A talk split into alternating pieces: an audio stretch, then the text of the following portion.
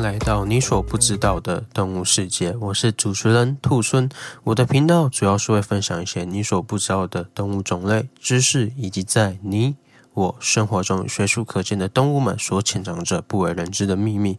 宇宙很大，地球很小，但生命无限。让我们一同窥探这奥妙的动物世界吧。各位听众朋友，大家好，我是兔孙。今天呢是大年初一，祝各位新年快乐，心想事成，扭转乾坤，在这新的一年都可以事事顺心哦。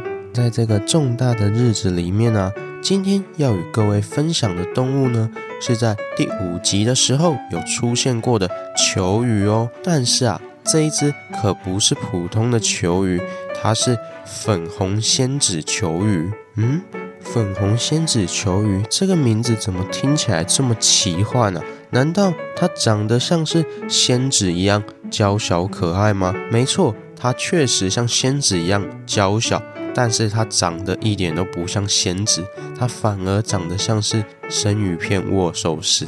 那这只球鱼呢，大概有多小呢？它、啊。最大只有一把尺那么大，它的身长呢，从九公分到十五公分不等哦，是不是很小只呢？可以把它捧在手心，就像是仙子一样这么小哦。那它会叫仙子呢，并不是因为它长得像仙子，是因为啊，它的习性难以令人捉摸，所以就把它取名叫仙子。那它的粉红呢，是因为这种球鱼啊，它的外壳呢是粉红色的，就叫做粉红仙子球鱼。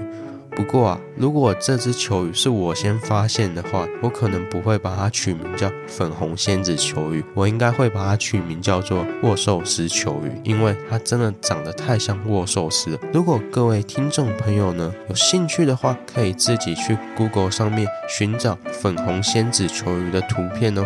你就会看到非常多长得有点像握寿司的球鱼了。听到这边，各位听众朋友是不是也想来养一只握寿司？哦，不对，来养一只粉红仙子球鱼的念头了呢？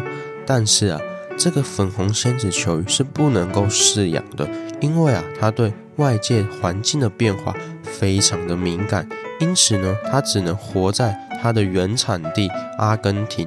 如果你把它圈养起来，它可能马上就会忧郁而死哦。所以啊，人们对这个粉红仙子球鱼的生态可以说是非常的不了解哦。粉红仙子球鱼除了没有办法人工饲养之外呢，它在野外你要看到它也非常的难，因为啊，它是一只夜猫子，昼伏夜出，而且啊，它只出没在土壤之中。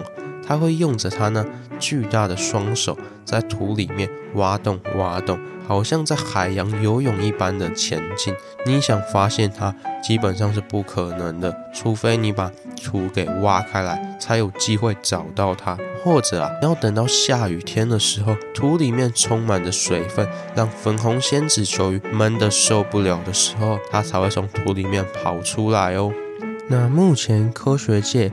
已经知道的资料啊，只有粉红仙子球鱼背上那个粉红色的壳，大概是由二十四条链子所组成的。它的壳呢，比一般的球鱼来得更加的柔软，因此啊，它的防御力没有像一般的球鱼这么的强。所以啊，它平常就是躲在土里面来保护自己。而它的壳呢，最大的用处可以用来调节体温，因为啊，阿根廷它晚上的气温只有两度，所以。可以说是非常的冷。这个粉红仙子球鱼为了抵御寒冷，所以啊，它身上是有长满毛茸茸的白色毛发的。但是啊，你长这么多毛，应该也会很热吧？因此啊，它就会使用它那个粉红色的壳进行体温的调节哦。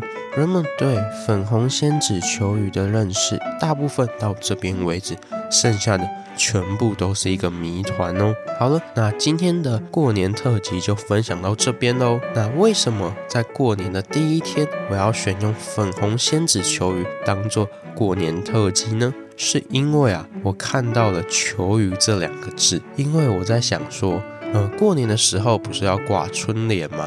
大家都会希望年年有余嘛。求鱼就是求个年年有余。因此啊，在过年特辑的这一天，我才会选用求鱼当做这一集的主角哦。